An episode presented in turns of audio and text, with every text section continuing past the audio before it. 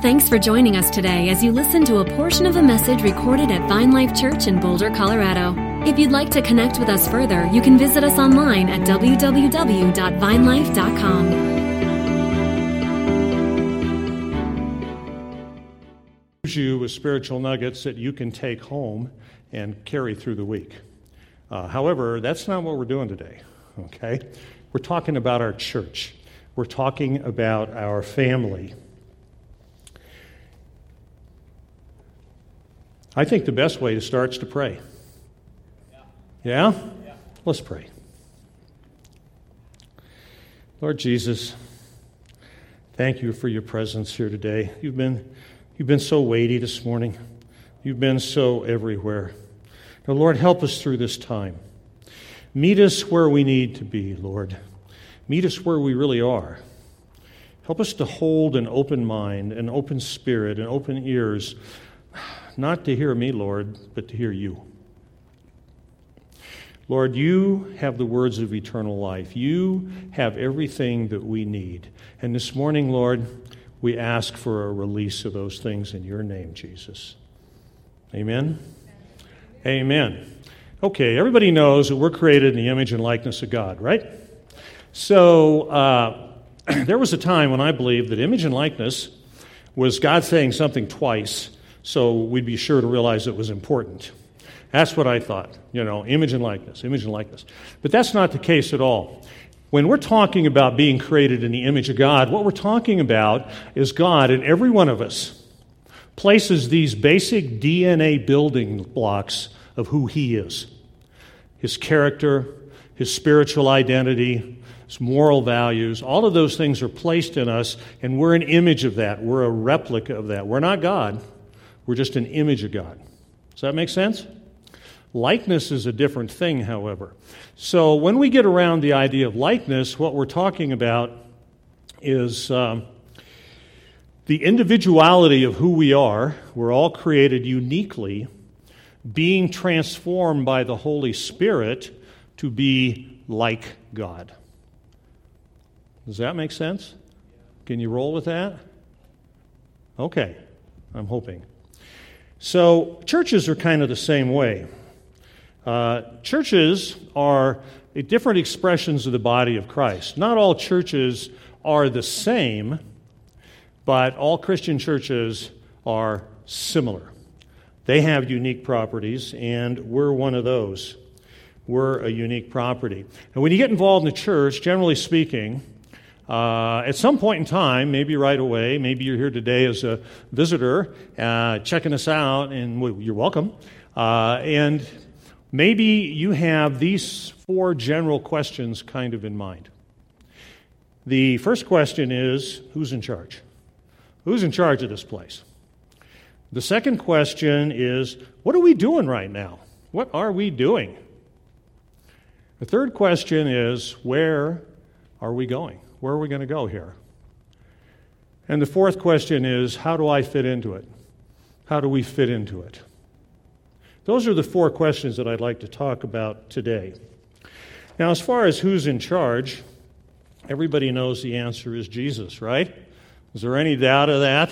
You know, Jesus in uh, Matthew 28, talking about the Great Commission, he's, he turns to his disciples and he says, What? All authority in heaven and on earth is given to me. Jesus is in charge. However, I think a lot of the time that's not really the question is being asked. The question is really kind of being asked that we wonder about is how do we make decisions? How are decisions made here in this church and who makes them? Did you wonder about that? Yeah. So, how decisions get made here begin in God's Word, which is a great place to begin. Because in God's Word, what we see is a pattern of how God wants decision makers to be. Uh, if you look in your Bible in the 14th chapter of Acts, and we're just going to go through these really quickly and not unpack them. Uh, what you're seeing in the, the 14th chapter of Acts, verses 21 through 23, well, the backstory is this Paul and Barnabas are on a circuit talking to all these churches in Lystra and Iconium and Antioch. And in verse 23, they say this And when they had appointed elders for them in every church, with prayer and fasting, they committed them to the Lord in whom they had believed. Paul writes to Titus in his letter, and he says this, speaking to Titus, This is why I left you in Crete, so that you might put what remained in order and appoint elders in every town as I directed you. And even Peter writes in his first letter in chapter 5, and he says this So I exhort the elders among you, as a fellow elder and a witness of the sufferings of Christ, as well as a partaker in the glory that's going to be revealed. Shepherd the flock of God that is among you, exercising oversight, not under compulsion, but willingly as God would have you, not for shameful gain, but eagerly, not domineering over those in your charge, but being examples to the flock. God wants his church overseen by elders. That's the plan. That is the pattern. And there's a number of other places in God's Word where you will find that. The word is presbyteros, presbyteros. That means overseer. And that's what elders do, and that's what the elders here at Vine Life do, is they oversee. If you'd like to see a picture of how they do this, sometime just read the 15th chapter of Acts, and you'll see very much how that actually operates here at Vine Life. So, in our church, the elders oversee the church as a team. Every place you find elder leadership discussed in the Bible, you'll find it in the plural. There is no a elder leading, there is a group of elders that lead. And so they oversee, and they delegate a lot of authority. They're responsible for vision, they're responsible for direction. And we actually have a list of about 10 or 12 things that the elders hold to themselves for being finally responsible for. There are things like matters of doctrine, church discipline, uh, final approval of the budget, major hiring decisions, weightier mediations where there's challenges, those kinds of things. There's a limited amount, and everything else is delegated to another team, and that's the senior leadership team. Okay, so we have this team of senior leaders, and while the elders deal with direction and vision, the senior leaders deal with the strategies and the tactics, how these things get done, and who does them. Now, sometimes the senior leaders in those decisions do it themselves. Sometimes they're the champion, they're the catalyst, they're the initiator. And at other times, they delegate that to somebody else, to a leader of ministry, a ministry team. Sometimes we have champions. Like, uh, is Marilyn here? Where's Marilyn? Are you here? Marilyn is our communion champion. Okay? Yeah. Yeah. This all happens because Marilyn serves. She champions that. And we have a number of different champions that do different things. Larry Boroff is our usher champion. Yeah. Are we going to get Larry to do another video? Is this ever going to happen? Huh? So, you have the elders, you have the senior leaders, you have the balance of leaders, ministry leaders, champions. And then there's one other piece you have, and that is the voices from outside our community that speak into us as well. You know, a while back we had a terrible thing happen here. We had a major moral failure by a very senior leader. It caused a lot of problems. It was very painful. And one of the things that made it worse is that we did not look for other voices. We didn't look for anybody that has been through this experience, anybody that could give us wisdom, that could speak into this. We white knuckled our way, or tried to, being captive by the insurance companies and the lawyers and all of that. Well, that spirit of independence revealed itself. And we're not doing that anymore. So we have a number of voices that speak into our community. I'd like to introduce you to two of them, and I think we have a picture we can put up. The first one is a man named Ben Sternke. That's Ben. Now, Ben has been in ministry for 21 years. He's a graduate of the London School of Theology. That sounds impressive. He's been a worship pastor, he's been a lead pastor, he's been a church planter. He's spent 10 years coaching and consulting with leaders. He co founded Gravity Leadership, which is something we're really involved in. Uh, and he trains church leaders to lead like Jesus, live on mission, and multiply disciples. And he's currently planning a church in Fishers, Indiana called The Table. So Ben is one of the voices that speaks into us, and we'll connect with Ben sometimes even on a weekly basis in different ways. A second person that speaks into us is John Peterson. Now, John looks pretty stern there, okay? He's not. He's a very kind and very loving man. Uh, John is a little older, and he began church planting in the Jesus movement back in the 70s. Yeah. Then he went to Amsterdam, and he spent 13 years as a leader in YWAM in Eastern and Western Europe. He came back here to Sacramento, California, uh, and he became a servant leader to a network of local pastors and intercessory prayer groups. Then that group sent him to minister in Kansas City, connecting with the citywide prayer movement, and he became the associate pastor of the Metro Christian Fellowship. In 2005, he launched City Force, and that's an organization that serves pastors and leaders in communities and brings them together. And today he's published a book. I brought a copy of it. It's called Unraveled. Okay? And I recommend this book to you, and I'll tell you why. This is a story of three churches and things that they experienced. And the very first church here is Believers Church from Tulsa, Oklahoma. And Believers Church was an amazing, rising, thriving, healthy church, and they had a major moral failure by a senior leader. And it took them out, it took them off the rails, and they've spent 18 years getting back in place. And today they're thriving and they're healthy, and that's particularly relevant to us because of our own experiences. John can speak experience because he helped them get through that situation. John gives oversight to the International 24 7 Prayer Movement and the Boiler Room Church Plant Network here in Colorado and globally. So, those are a couple of people that speak into us, and, and we connect with John probably at least every two weeks or so. Uh, we're together. We're together. The senior leaders and the elders meet twice a week, every week. And they begin with prayer in every meeting. That's the way we operate here. We also have other resources that we look at as well. Uh, for example, there's a book called Pursuing God's Will Together, written by an author named uh, Ruth Haley Barton, that talks about how we as a group discern where God is leading our group and what we're doing. There's a book called Missional, Leading Missional Communities, Mike Breen, Kansas City.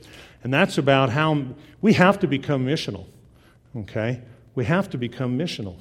Uh, the Forgotten Ways, Alan Hirsch, that takes us back to the roots of revival and how churches play, play a role in it. Creating a missional culture, J.R. Woodward. These are the kinds of books that we use to help inform us and between these kinds of men that speak into our community and these kinds of authors, they create a set of guardrails. And that set of guardrails keeps us safe, and it keeps us focused, and it keeps us on mission to pursue Jesus. Second question is what are we doing right now? Well, as I just said, we've come through a time of, let's call it deconstruction. We've had a lot of things happen to us over the past few years. And so we've been passing down this road and we've come through these storms. And I think our leadership believes we've turned a corner. We've turned a corner and now we're ready to grow. Now we're ready to build. And I hope somebody will say amen. Please. Yes. Yes.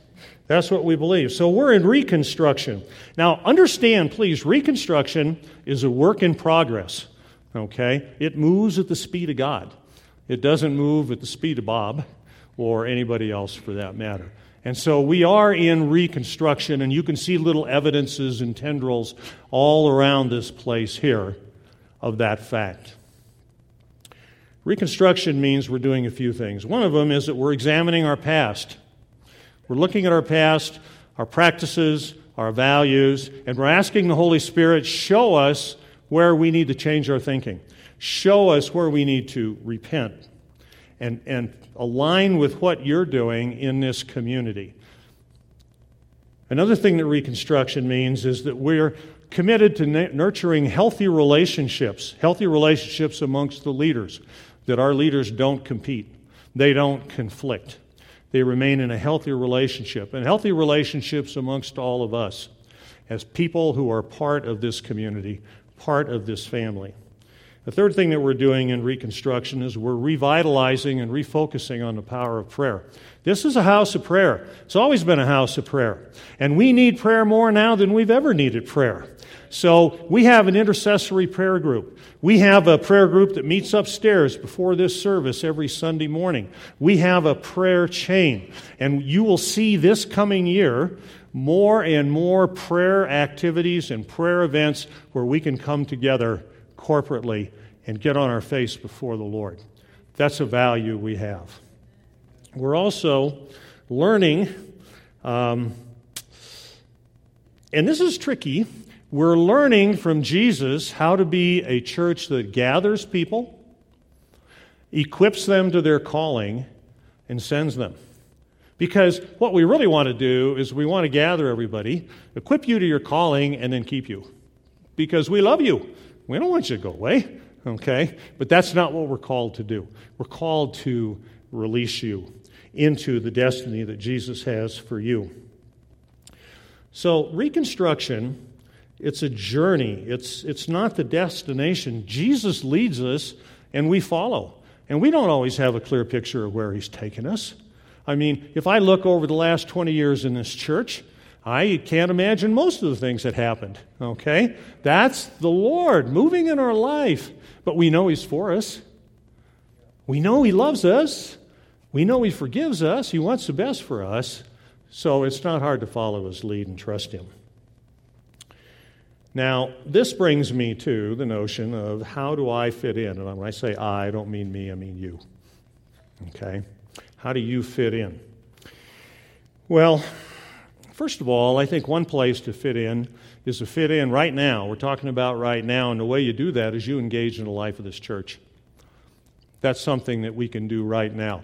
You gather here, you come, you worship, you pray, you give, you learn, you do all those things. Engage and keep on engaging, keep on keeping on.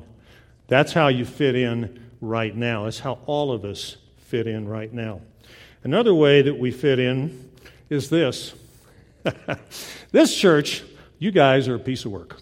Okay? I just have to tell you, you are a piece of work and I love you. And you're like a bag of mixed seeds.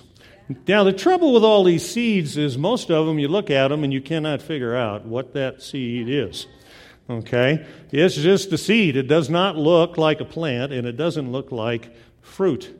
And the only way we're ever going to get to the plant is we got to plant it that seed has to be planted. And how do we do that? The way we plant that seed of who you are and who God's calling you to be, the way we plant that seed, we have a name for it, it's called discipleship. Okay? Now, discipleship means becoming a learner and a follower of Jesus, committed to doing what he's showing us to do. It is not an accident that you are here. Okay? You didn't just show up. You may think you did, but you did not. The Holy Spirit drew you here, drew you here to be planted and to grow in the way that He wants you to grow. But you have to cooperate with that. Okay? You have to engage. You have to be involved. You have to enter into discipleship. Well, now, how do you become a disciple? How do you be? I'll tell you what most of us do. We get the Bible. We open up God's Word here, and we study that thing. And we read commentaries. And we read other books. And we're very committed to knowing and understanding the Word of God. And that's a good thing. That's a good thing. The second thing that we do is we become servants and we say, we want to serve. We want to serve our families, our church, our community, our workplace. Wherever it is, we want to do good deeds. Is anybody here against good deeds? Now, Okay? We want to do good deeds. So we tend to focus on the words of Jesus and the works of Jesus. And here's what we miss out on. Think about being in a swimming pool. You're in a swimming pool and you're standing in water up to your neck. And you look around the pool and you have a particular thing that you see. You see other people's heads bobbing around the pool and the edge of the pool deck and your Mai Tai and the table up there by your lounge chair and all those kinds of things. But when you take your head down underneath the water, you see something quite different. Okay? And if we only spend our time looking at the Mai Tai and the deck chairs and the other bobbing heads, then we will never get below the waterline of our own awareness to understand what the Holy Spirit's doing in us. We have an indwelling Holy Spirit, and that Holy Spirit's doing something. But when we're so engaged in studying the Word and we're so engaged in doing good things, we tend to not drop down below the waterline of our awareness and see what the Holy Spirit's doing. What is the way of Jesus? That's part of becoming a disciple. Now, a good way to become a disciple is to join a cohort. And I could talk for several hours on cohorts. Mercifully, I'm not going to do that, but I want to tell you a couple things about cohorts. Uh, the first thing is what is a cohort? A cohort is a small group of people, uh, usually no more than six, with a facilitator. And they commit to meet for an hour and a half a week. Uh, sometimes uh, they meet physically face to face, sometimes they meet through Skype or Zoom or some of these um, remote conferencing tools. And what they do is they begin to learn how to get below that waterline of awareness to see what is Jesus? What is the Holy Spirit? What is the Father doing in their life? Now, we're about three years into cohorts now, or I think maybe we're starting the third year. And this is amazing. We decided when we felt this was where God was leading us that we would never be able to bring this into our house and into our culture if we did not do it ourselves. You can't teach what you don't know and you can't lead where you won't go. So, all of the senior leaders, all of the elders entered into the cohort process, and we've now completed about two years of that process. Some of those who entered into the cohort process are replicating other cohorts. So, this has broadly spread within our community. And I'll just ask this if you're in a cohort now, or if you have been in a cohort, could you just stand up for one second? Look around this room. Look around this room. This is incredible. Sit down. Thank you. This is where we're going. Oh, one other question for all of you who stood up. Was it worth it? Yeah, absolutely. Absolutely.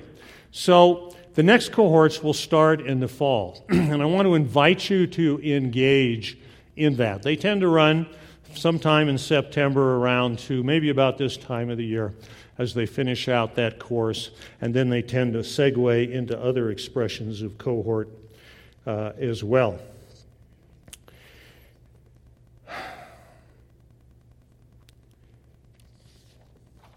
Where are we going? Talking about what we're doing, talking about how decisions get made, how we're being led. Where are we going? Well, folks, in case you haven't noticed, the world of church has changed. There was a time we cut a deal with the world and we said, look, you give us Sunday mornings and you give us maybe Wednesday nights and you can have the rest. Do whatever you want. And nowadays, we have this thing called soccer. Sunday morning soccer. And the world began to invade a very bad deal that we made culturally in the process. Churches that gather and do not send are like mules. You look at a mule, you look at a horse, you see two animals look very similar, big, powerful, strong, and all that. But there's a critical difference, and that is that mules are sterile. Mules cannot reproduce themselves. That is not possible. We do not want to be a mule. If our expression is limited to being a Sunday centric church, and this is what we do.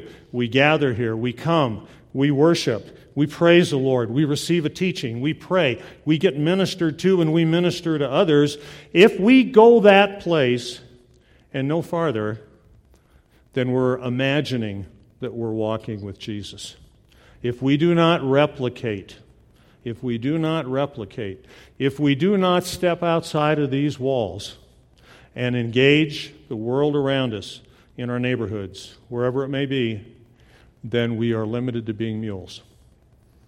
And that's it. So we must replicate. The, the difference is this when we're a Sunday centric church, um, it doesn't mean Sunday centric churches are bad at all.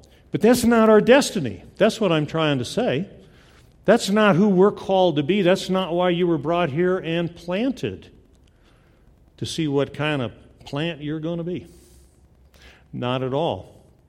So, what's the alternative to being a Sunday centric church?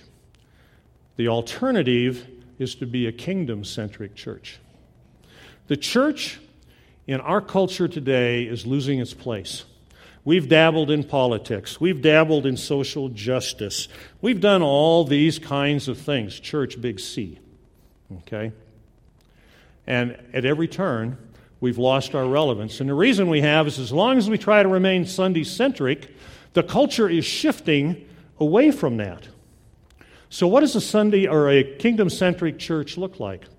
Well, a kingdom centric church, struggling saying that this morning, kingdom centric church looks like this it's diverse, it's active, it's connected in accountability with its leadership, and it has some different kinds of properties, and these are just examples. One example is churches are relational. We are engaged in relationship. Jesus had a relationship with 12 men. He didn't go stand at the temple and proclaim a system. Okay? We're relational. And, and uh, kingdom centric churches are relational. And the way sometimes they express that relationship is they coalesce in small groups. Small groups of people that, as the language often is, do life together. They engage with each other, they engage with the people around them, and they meet their needs, and they meet the needs amongst themselves and the needs of the people that they're adjacent to. Another thing that you'll find in kingdom centric churches is a desire to expand, to not be the mule, to replicate. And that expresses itself like in church plants. What is a church plant? Well, a church plant is usually a small group of friends who come together. They put themselves in a setting, a neighborhood, someplace like that, and they begin to gather other people and they begin to build relationship and introduce them to the kingdom of God. A third thing are ministry centers. We need ministry centers on our main streets. We need them in our malls. We need them in our neighborhoods. Ministry centers, what are those? Those are little outposts where we can counsel with people, where we can pray with them, where we can encourage them, when we can equip them and help them deal with the problems in their life. Those are little ministry centers. And there needs to be one in every little town, in every little neighborhood, where people can get the relationship and the care they need. And that's what city, uh, Sunday centric churches do. Sometimes uh, kingdom centric churches offer um, mentoring. Mentoring can be very important. It's one thing to read a book, it's another thing to talk with the author. That's a very different thing. Mentoring can make a lot of difference because it has a component. Uh, and that component is called care love. All right? When we're mentoring, what we're doing is we're interacting with another person and we're saying, I care about you, I love you, I'm for you, and I want to help you. That's what we're doing when we're mentoring someone.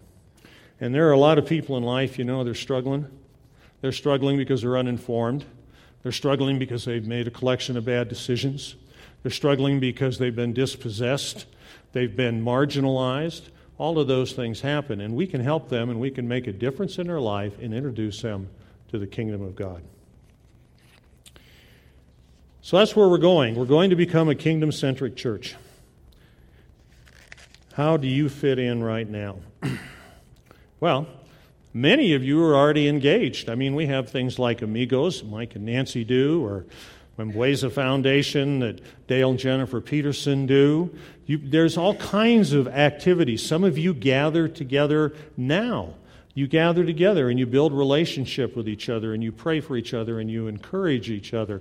So, the first thing that we can do now in terms of how we fit in is we can engage. We can engage and become involved. If you're a cohort graduate, something you can do is lead another cohort, replicate yourself. Find another cohort graduate and come together and establish another cohort. We'll work with you. We'll help you with all the support and encouragement that you need. And that's how we replicate. And be thinking about that for the fall, because that's when the next round of cohorts will begin. Now, some of us here today are saying, wait a minute, Bob, this isn't what I signed up for. I'm sorry, but I don't want to go to a foreign land. I don't want to start a small group. I don't want to mentor people. I don't want to do any of those things. And that's okay. That's absolutely okay. Maybe the calling that you have, if that's you right now, is to simply be present, be part of this community. Come, gather with us, worship with us, encounter the Holy Spirit with us, because you're important to this community. You represent some of the fullness of who you are. You're genuine, important seeds in that bag of seeds that we're planting in this garden. Some of you maybe feel the role of the church is to care for our family, like our kids. Yeah, and think about our kids and our youth. You know, we want them to grow up in the Lord, right? But that depends on you, okay? We can't pay people to love our children. That's something we have to do. We have to care for them, and we care for them one by one by one. That's how we care for them. When Jesus gave the parable of the man in the ditch that had been beset upon by robbers, he didn't send the temple, he sent a person to get that guy out of the ditch. It's one by one by one. But you can get involved with that right now. That's another way. What about young adults? You know, young adults are leaving the church in record numbers. okay? And why are they leaving the church in record numbers? Because their mama and daddy made them go? Nah. The reason that they're leaving is because the church does not speak to them in a language they can understand. The church tends to speak to them in the language of religion and the language of these shallow social programs, let's go roller skating together. And somehow Jesus will show up. Okay? And that's not what they need. And that's not what they're looking for. They're looking for someone to engage with them that can help them interpret the experiences that they have as they move into adulthood. Someone who will care enough about them to tell them the truth and help them out. Is it unimaginable that any of us could hook up with a young person like that and have coffee with them once a week and ask the big question, how you doing?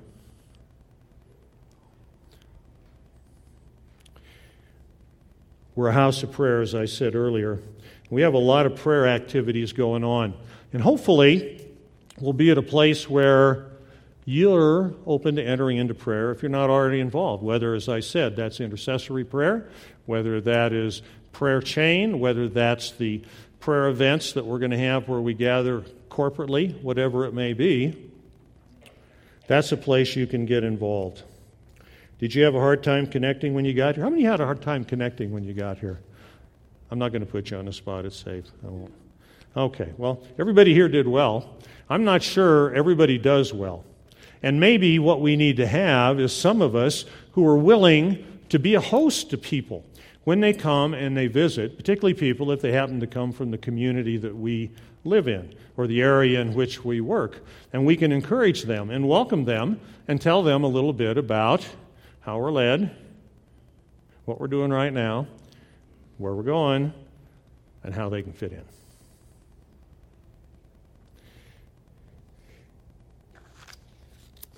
I think this morning your leadership has tried to convey an answer to the four questions that we're talking about. How are we led? We're led by elders and other leaders in unity, following Jesus, aligning with the Word of God, and the revelation of the Holy Spirit. What are we doing right now? We're reconstructing, we're rebuilding here. We're following the Lord, and we're continuing our practices, and we're building our discipleship muscle. That's what cohorts are all about. The cohort, by the way, is not an end, it's just a means. It's a tool that we use to open the doors to what God has placed in us already. Where are we going? We're going to become a kingdom centric church ever more. We're already on that path, and we're going to go more and more. And how do you fit in? I think the possibilities are unlimited. I really do. I think there's all kinds of ways. And I pray this morning that while we've talked, and I've probably provoked you a little bit, I pray that you will begin to see the possibilities for you and ask the Holy Spirit about that. I pray that you'll ask the Holy Spirit, yeah, how do I fit in here? Why did you bring me here? What am I doing here? Where should I go?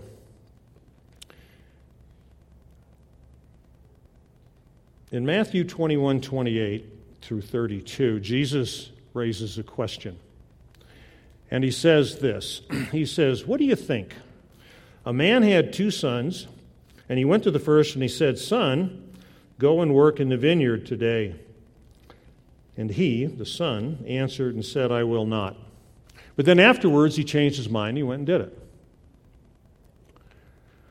And he went to the other son and he said the same. And that son answered, I go, sir, but did not go. Which one did the will of the Father? See, I think we've all turned down chances to work in the vineyard for all kinds of reasons. We've done that at times. I believe that to be true. But let's let that be something in the past.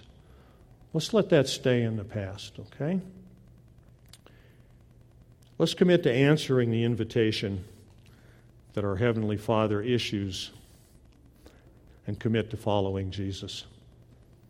Amen? Amen. Okay, let's stand, please.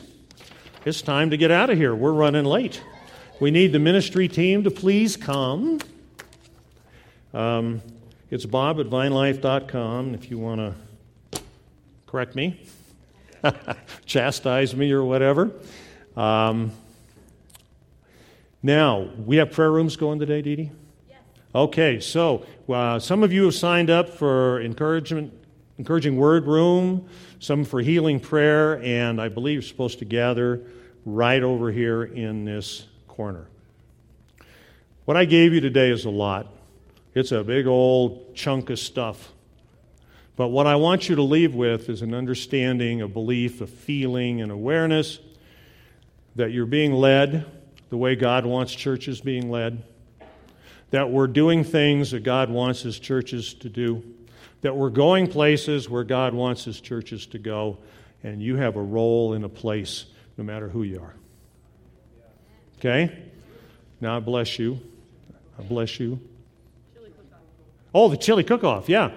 Who's going? Are you going to the chili cook off? We're going to go to the chili cook off. Oh, okay. Yeah, swing by there and check that out. That's going to be fabulous. And I just bless you. I bless you that the Holy Spirit will make you crazy.